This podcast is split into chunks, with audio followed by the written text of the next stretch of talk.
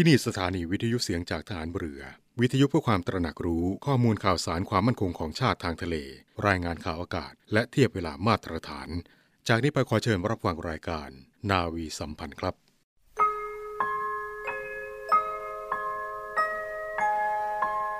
เราจะสืบสารรักษา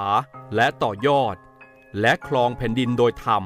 เพื่อประโยชน์สุขแห่งอาณาราษฎรตลอดไปพระปฐมบรมราชโองการพระบาทสมเด็จพระวชิรเกล้าเจ้าอยู่หัว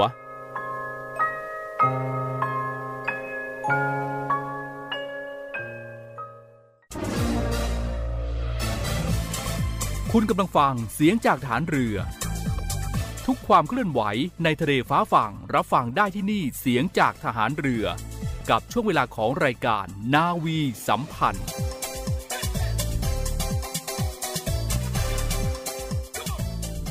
สวัสดีคุณผู้ฟังทุกท่านครับได้เวลาของรายการนาวีสัมพันธ์ในเช้านี้แล้วครับ 7:30 น.ถึง 8:00 น.เราจะมาพบกันเป็นประจำทางสถานีวิทยุในเครือข่ายเสียงจากทหารเรือครับมาพร้อมกับสาระข่าวสารที่น่าสนใจนำมาฝากให้กับคุณผู้ฟังได้รับฟังกันในทุกๆเช้าแบบนี้มาพบกันในวันนี้ครับวันพุธที่12กรกฎาคมพุทธศักราช2566อยู่กับผมจ่าเอกปฏิพลชานรงค์ค่ะและดิฉันเรือเอกหญิงอาทิตาวรรณรัตน์ค่ะรับหน้าที่เป็นผู้ดำเนินรายการในวันนี้ครับก่อนที่จะเข้าสู่รายการนาวีสัมพันธ์ในช่วงแรกครับสำนักพระราชวังขอเชิญชวนประชาชนร่วมลงนามถวายพระพรพระเจ้าวรวงศ์เธอพระองค์เจ้าสมสวลีกรมหมื่นสุทธนารีนาถเนื่องในโอกาสวันคล้ายวันประสูติ13กรกฎาคมพุทธศักราช2566ผ่านระบบออนไลน์ที่เว็บไซต์หน่วยราชการในพระองค์ www.royaloffice.th ตั้งแต่บัดนี้จนถึงวันที่14กรกฎาคม2566ครับค่ะคุณผู้ฟังคะและในวันพรุ่งนี้นะคะกองทัพเรือค่ะจะจัดงานวันรำลึกวิกฤตการณ์ลศ.112ประจำปี2566ในวันพรุ่งนี้นะคะ13กรกฎาคม2566ค่ะระหว่างเวลา 9:00 น.จนถึง 20:30 น.ณ ป้อมพระจุลจอมเกล้าฐานทัพเรือกรุงเทพนะคะอำเภอพระสมุทรเจดีย์จังหวัดสมุทรปราการค่ะโดยมีท่านผู้บัญชาการทหารเรือนะคะเป็นประธานในการจัดงานครั้งนี้ค่ะซึ่งภายในงานนะคะก็จะมีกิจกรรมพิธีวางพานพุ่มถวายสักการะพระบรมราชานุสาวรีย์พระบาทสมเด็จพระจุลจอมเกล้าเจ้าอยู่หัวพิธีสดุดีวีรชนในวิกฤตการณ์ลศ.112พิธีสงฆ์การเสวนาทางวิชาการกิจกรรมชมปืนเสือหมอบและพิธีรำลึก130ปีวิกฤตการณ์ลศ.112ค่ะนาวีสัมพันธ์วันนี้ครับนอกจากข่าวสารที่ได้กล่าวไปแล้วนะครับยังมีการสัมภาษณ์พิเศษสถานีสุขภาพจากโรงพยาบาลสมเด็จพระปิ่นเกล้ากรมแพทย์ทหารเรือมาฝากกันอีกเช่นเคยครับโดยผู้ที่จะมาให้ความรู้เกี่ยวกับเรื่องสุขภาพที่จะนำมาเผยแพร่วันนี้ก็คือนาวาเอกหญิงคณิษฐาเกตวัฒนกิจกุมารแพทย์ผู้เชี่ยวชาญทางด้านภูมิแพ้และภูมิคุ้มกันวันนี้เป็นตอนที่3แล้วครับเรื่องภูมิแพ้อาหารภัยใกล้ตัวอันตรายกว่าที่คิดเพื่อไม่ให้เป็นการเสียเวลาไปติดตามรับฟังกันได้เลยครับ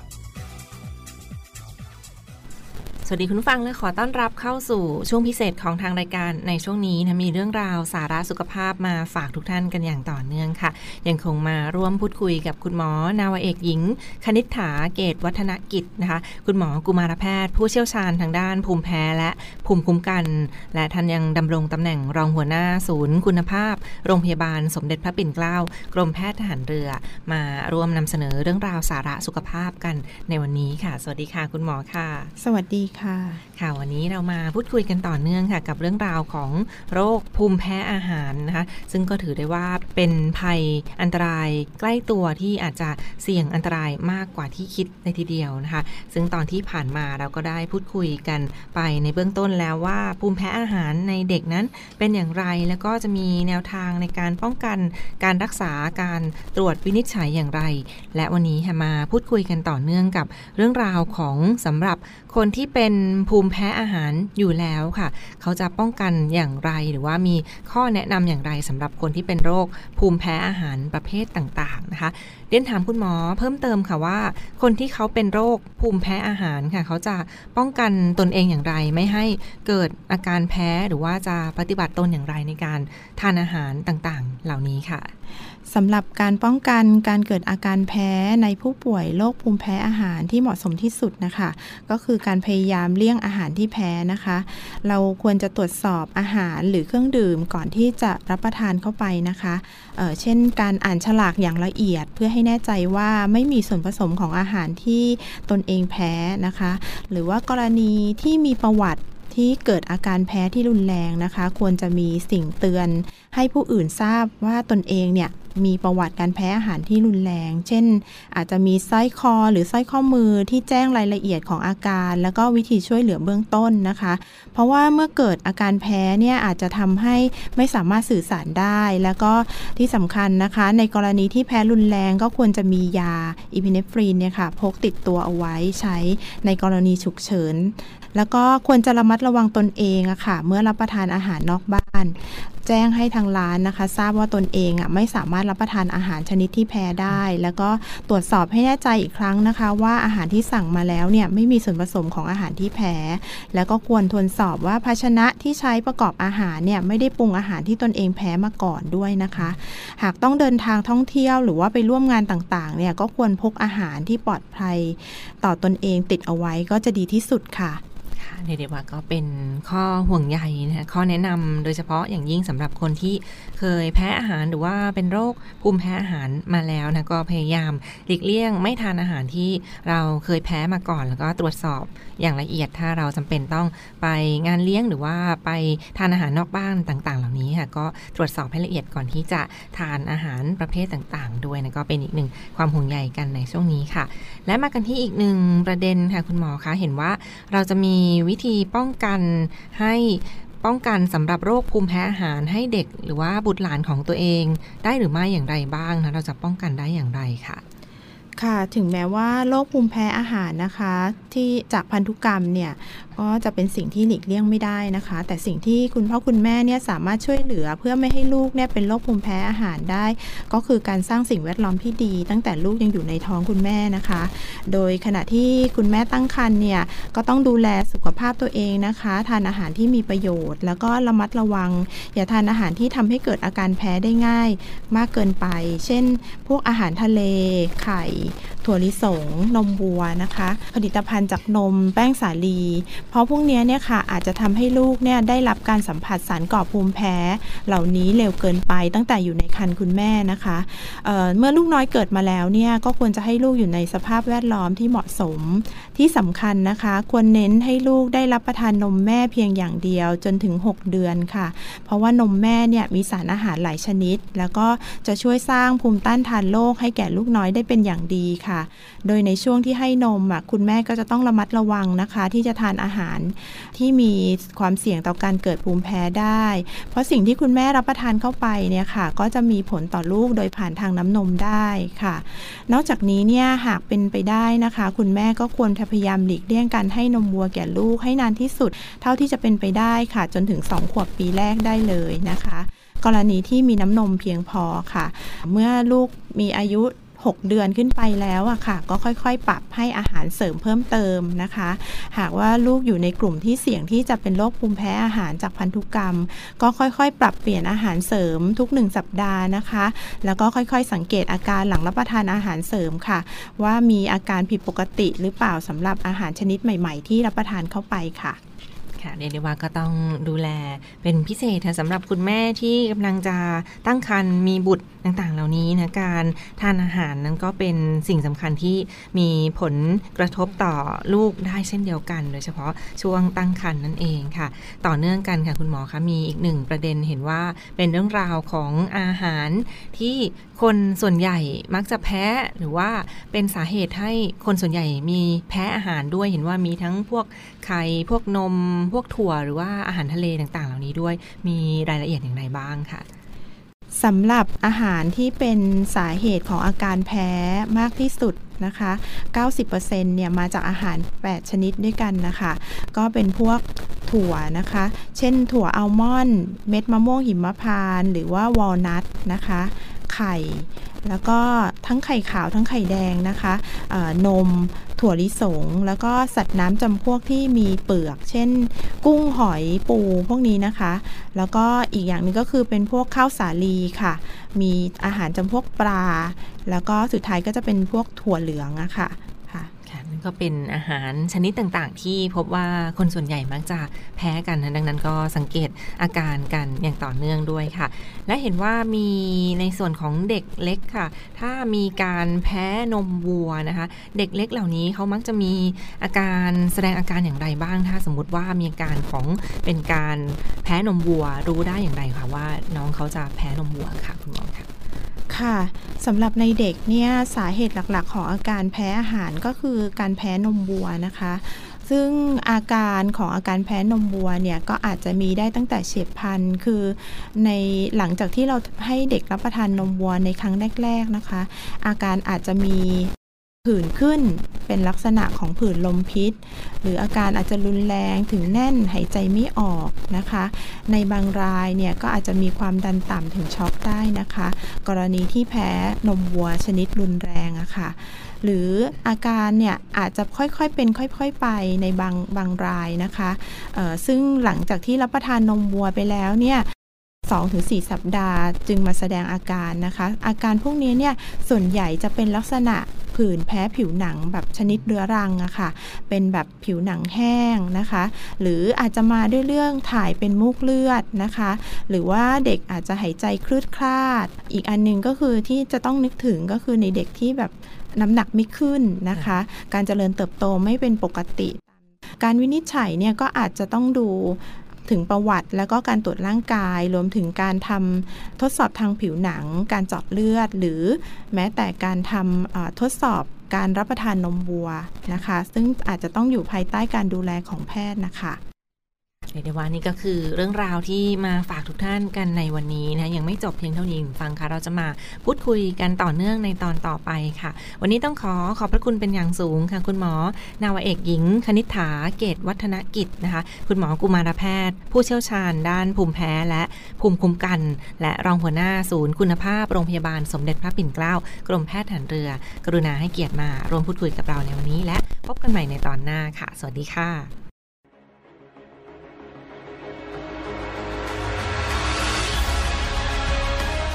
ศูนย์อเมริการรักษาผลประโยชน์ของชาติทางทะเลหรือสอนชนเป็นกลไกศูนย์กลางบูรณาการการปฏิบัติการร่วมกับ7หน่วยงานประกอบด้วยกองทัพเรือกรมเจ้าท่ากรมประมงกรมศุลกากรกรมทรัพยากรทางทะเลและชายฝั่งตำรวจน้ำและกรมสวัสดิการและคุ้มครองแรงงานมาร่วมเป็นส่วนหนึ่งในการพิทักษ์รักษาผลประโยชน์ของชาติทางทะเลหรือประโยชน์อื่นใดในเขตทางทะเลไม่ว่าโดยตรงหรือโดยอ้อมเพื่อความมั่นคงมั่งคั่งและยั่งยืนของประเทศชาติและประชาชนพบเห็นเหตุด่วนเหตุร้ายภัยทางทะเลโทร1465สายด่วนสอนชน1465สายด่วนสอนชน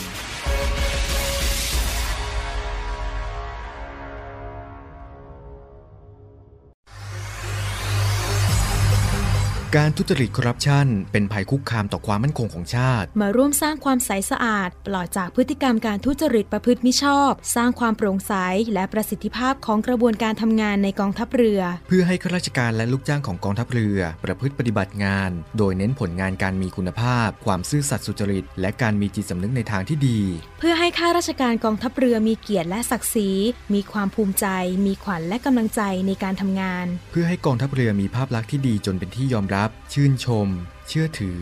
ศรัทธาพึงพอใจและประทับใจในการทำงานและผลการทำงานของกองทัพเรือคุณสามารถมีส่วนร่วมป้องกันและปราบปรามการทุจริตร่วมกันทำให้กองทัพเรือใสสะอาดแจ้งเบาะแสได้ที่ศูนย์รับเรื่องร้องทุกข์กองทัพเรือ02 475 4789หรือที่ www.navy.mi.th/ร้องทุกข์ศูนย์ประสานราชการใสสะอาดกองทัพเรือร่วมใจกองทัพเรือไทยใสสะอา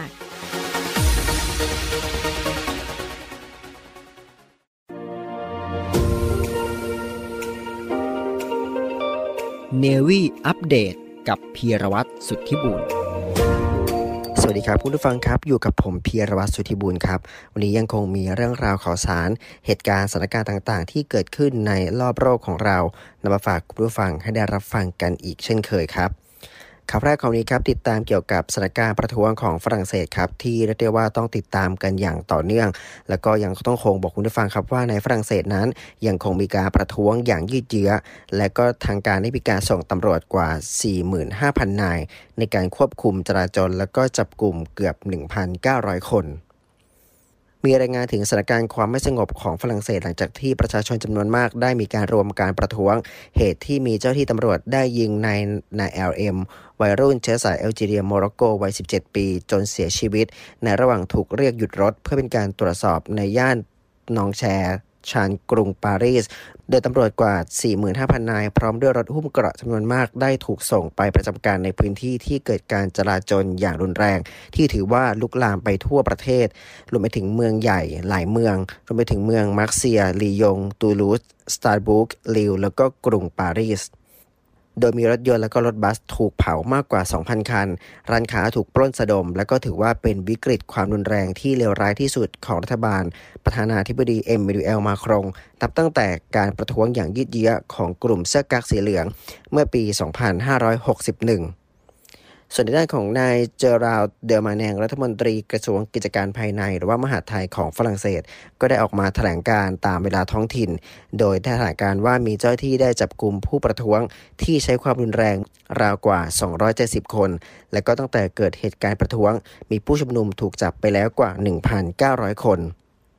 ส่วนในวันเดียวกันนั้นก็ยังคงมีการรวมตัวประท้วงอย่างกระทันหันในพื้นที่จัตุรัสคงคอสหรือว่าพลาซเดลาคงคอสในกรุงปารีสซึ่งก็ส่งผลให้ตำรวจนั้นต้องนำกำลังในการเข้าสลายการชุมนุมนอกจากนี้ก็ยังมีเจ้าหน้าที่มากกว่า200นายที่ได้รับบาดเจ็บตั้งแต่เหตุความไม่สงบปะทุขึ้นขณะเดียวกันครับผู้ฟังก็มีการเผยแพร่คลิปบนโลกออนไลน์ซึ่งมีการแสดงให้เห็นว่าการระเบิดที่บริเวณท่าเรือเก่าในเมืองมาร์เซย์เบื้องต้นเจ้าที่ท้องถิ่นก็เร่งสอบสวนและก็คาดว่าเหตุการณ์นี้ไม่มีผู้เสียชีวิตส่วนกลับมาในย่านใจกลางเมืองก็มีเหตุประท้วงในการปล้นร้านขายปืนและก็ขโมยปืนไรเฟิลล่าสัตว์ไปบางส่วนซึ่งเหตุการณ์นี้อย่างไรก็ตามตำรวจก็สามารถจับกลุ่มผู้ต้องสงสัยคนหนึ่งพร้อมกับปืนไรเฟิลที่นำมาจากร้านค้าดังกล่าวและเจ้าที่ก็ใช้กำลังเข้าคุมกันเป็นที่เรียบร้อยแล้วอีกหนึ่งเหตุการณ์ครับเป็นในเรื่องของสถานการณ์ภัยพิบัติที่เกาหลีใต้ที่มีเหตุการณ์ดินถล่มทับทารก1ขวบดับสลดรอยเตอร์และสเตททัมได้มีการรายงานว่าประชาชนกว่า350คนในเมืองยองจูจังหวัดเคียงซังเหนือทางตะวันออกเฉียงใต้ของเกาหลีใต้ได้มีการเร่งอพยพหลังจากที่พายุฝนตกหนักอย่างต่อเนื่องตั้งแต่วันอังคารที่ผ่านมาเหตุการณ์นี้ส่งผลให้เกิดน้ำท่วมสูงและดินโคลนถล่มโดยเจ้าที่หน่วยดับเพลิง110นายได้นำกำลังเข้าค้นหาผู้ประสบภัยและก็สามารถช่วยเหลือดึงผู้รอดชีวิต9คนออกจากกองดินหนักราวกว่า9ตันที่ถล่มทับถมโดยอย่างไรก็ตามพบทารก1ขวบเสียชีวิตในระหว่างการนำตัวส่งโรงพยาบาล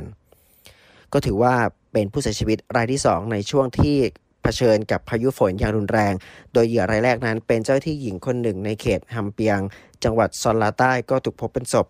หลังจากที่หายตัวไปในขณะที่ตรวจสอบประตูระบายน้ำอีกหนึ่งข่าวครับเป็นในเรื่องของคลื่นความร้อนในสหรัฐที่พุ่งสังเวยกว่า13ศพส่วนในรัฐเท็กซัสถือว่าเป็น1รัฐที่มีเหตุการณ์อ่วมที่สุดระอุถึง45องศา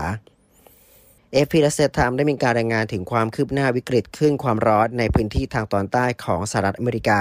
โดยยอดผู้เสียชีวิตจากภัยความร้อนเพิ่มขึ้นเป็นอย่างน้อย13รายในจำนวนนี้11รายเป็นผู้เสียชีวิตในเขตเวสต์รัฐเท็กซัสซึ่งถือว่าอยู่ติดกับชายแดนเม็กซิโกด้านเจ้าหน้าที่ท้องถิ่นได้มีการระบุว่าคลื่นความร้อนที่ถาโถมตอนใต้ของสหรัฐตั้งแต่สัปดาห์ก่อนก็ทำให้หลายพื้นที่ในเมืองมีอุณหภูมิพุ่งสูงถึง45องศาเซลเซียสนอกจากนี้ยังพบว่าทางเท้าในเมืองฮูสตันได้มีการแตกพังเสียหายเป็นบริเวณกว้างโดยทางการก็ต้องมีการจัดตั้งศูนย์คลายร้อนเพื่อช่วยเหลือประชากรในเมืองกว่า 2.3 ล้านคน โดยรายงานระบุว่าผู้เสียชีวิตจากคลื่นความร้อนเมื่อสัปดาห์ที่แล้ว2รายเป็นเด็กชายเพียงวัย14ปีเสียชีวิตในระหว่างการปีนเขาในอุทยานแห่งชาติบิ๊กแบนในรัฐเท็กซัสในขณะที่มีอุณหภูมิสูงสุดถึง48องศาเซลเซียสและก็เป็นหน้าที่สลดใจเนื่องจากพ่อเลี้ยงของเด็กชายได้มีการเร่งขับรถมาหาและก็ประสบอุบัติเหตุทางจราจรจนเสียชีวิตตามไป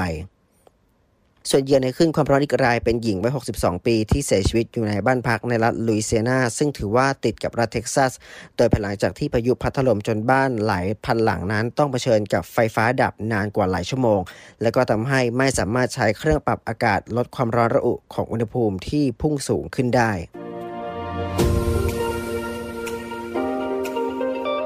เนวี่อัปเดตกับพีรวัตรสุทธิบุญไม่เอาของฝากแค่อยากให้พ่อกลับมากองทัพเรือได้จัดตั้งกองทุนน้ำใจไทยเพื่อผู้เสียสละในจังหวัดชายแดนภาคใต้และพื้นที่รับผิดชอบกองทัพเรือเพื่อช่วยเหลือกำลังพลกองทัพเรือและครอบครัวที่เสียชีวิตหรือบาดเจ็บทุพพลภาพจากการปฏิบัติหน้าที่ขอเชิญร่วมบริจาคเงินสมทบทุนช่วยเหลือได้ที่ธนาคารทหารไทยธนชาติจำกัดมหาชนหมายเลขบัญชี 115-2-17087-2 ชื่อบัญชีกองทุนน้ำใจไทยเพื่อผู้เสียสละในจังหวัดชายแดนภาคใต้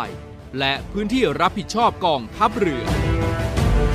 สอบถามรายละเอียดได้ที่กรมสวัสดิการทหารเรือ024755414แต่ถ้าวันใดพอเหลือกลับไปเพียงร่างกายนี้รับรู้เถิดนะคนดีชีวิตพอนี้รักหนูที่สุดการออกไปเที่ยวคือการออกไปรับสิ่งดีๆแต่วันนี้เราอยากชวนคุณเปลี่ยนมาเที่ยวเชิงอนุรักษ์การเที่ยวที่คุณจะได้เป็นทั้งผู้รับและผู้ให้ไปรับพลังจากธรรมชาติแล้วให้คืนความอุดมสมบูรณ์ไปรับความรู้จากวัฒนธรรมแล้วให้การดูแลไม่ไปทำลายไปรับความสนุกจากชุมชนแล้วให้รายได้ช่วยกระตุ้นเศรษฐกิจหันมาเที่ยวเชิงอนุรักษ์เที่ยวโดยคำนึงถึงธรรมชาติวัฒนธรรมและชุมชนแล้วการเที่ยวเมืองไทยจะ Amazing ยิ่งกว่าเดิม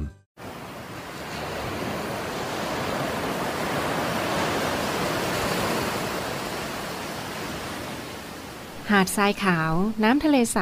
เริ่มต้นได้ด้วยมือเราขอเชิญร่วมเป็นส่วนหนึ่งในการดูแลรักษาท้องทะเลไทยไม่ทิ้งขยะลงแหล่งน้ำชายหาดและท้องทะเลเพื่อลดปัญหาขยะมลพิษลดการใช้ถุงพลาสติกไม่ทำร้ายสัตว์ทะเลหายากและทำการประมงอย่างถูกวิธีเพื่ออนุรักษ์แนวปะการังอย่างยั่งยืนและท่องเที่ยวแบบวิถีใหม่ปลอดภัยต่อธรรมชาติกองทัพเรือสนับสนุนการปกป้องรักษาทรัพยากรธรรมชาติทางทะเลของไทยเพื่อความอุดมสมบูรณ์และยั่งยืนตลอดไป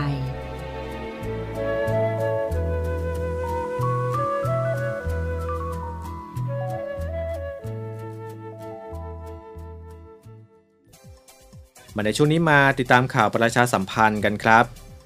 โดยประชาการนาวิกโยธินครับมีความประสงค์รับสมัครนายทหารสัญญาบัตรหญิงเพื่อย้ายไปบรรจุในอัตราหมวดทหารพรานหญิงกรมทหารพรานนาวิกโยธินในวาระตุลาคม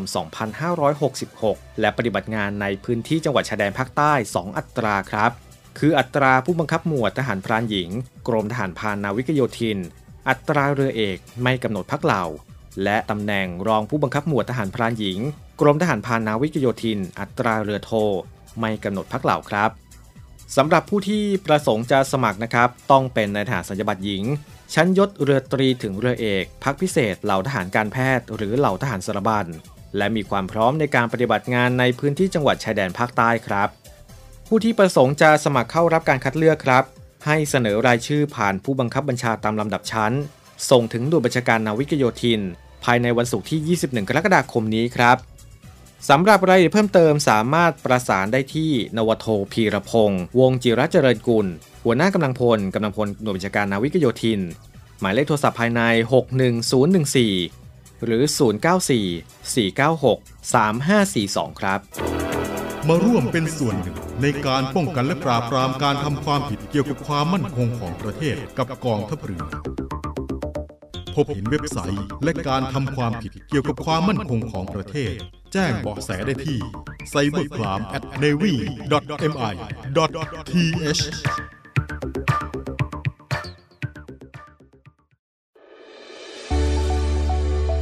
สถานีวิทยุเสียงจากทหารเรือวิทยุเพื่อความตระหนักรู้ข้อมูลข่าวสารความมั่นคงของชาติทางทะเลรายงานข่าวอากาศและเทียบเวลามาตรฐานขอเชิญร่วมติดตามข่าวสารความเคลื่อนไหวในทะเลฟ้าฝั่งและตอบแบบสอบถามความนิยมรายการได้ทาง LINE Official เสียงจากทหารเรือ @voiceofnavy ความคิดเห็นของท่านมีคุณค่าและเป็นประโยชน์ในการพัฒนาต่อไป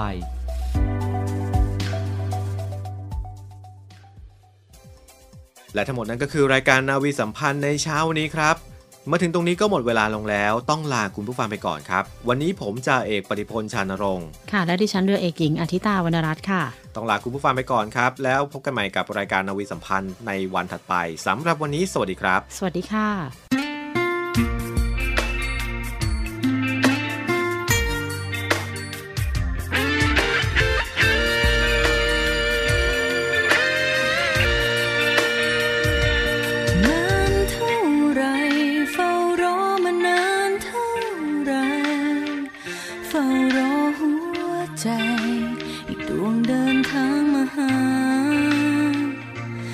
ฉันแน่ใจว่าความรักไม่ไกลสุดฟ้าคนที่หัวใจคอยหาคงมาถึงในสักวันไกลเท่าไรเดินทางมาไกลเท่าไรตามหาหัวใจอีกดวงที่ใจเรียกร้องคงมีสักวันที่ความรักสนใจบอกวันที่หัวใจทั้งสองได้พบเจอกันเสียทีแล้วในที่สุดโลกก็หมุนให้เราพบกันสิ่งที่ฝันพลันกลายเป็นจริงในวันนี้มันคือการรอคอยของใจดวงหนึ่งกา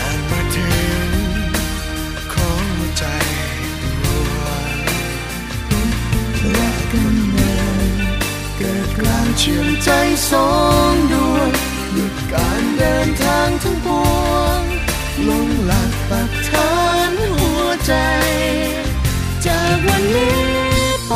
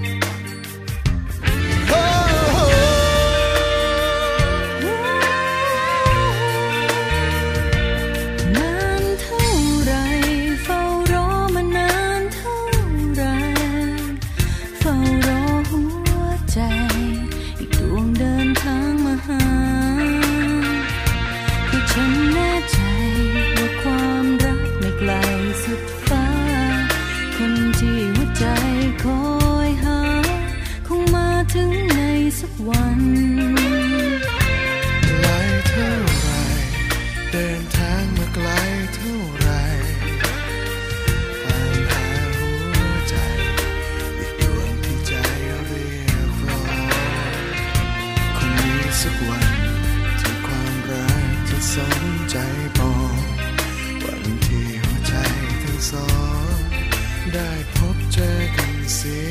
ทีแล้วในที่สุดโลกก็หมุนให้เราพบกันสิ่งที่ฝันพลันกลายเป็นจริงในวันนี้มันคือการรอคอยของใจดวงหนึ่งกับการมาถึงของหัวใจรักกันมาเกิดกลางเชื่อมใจสอง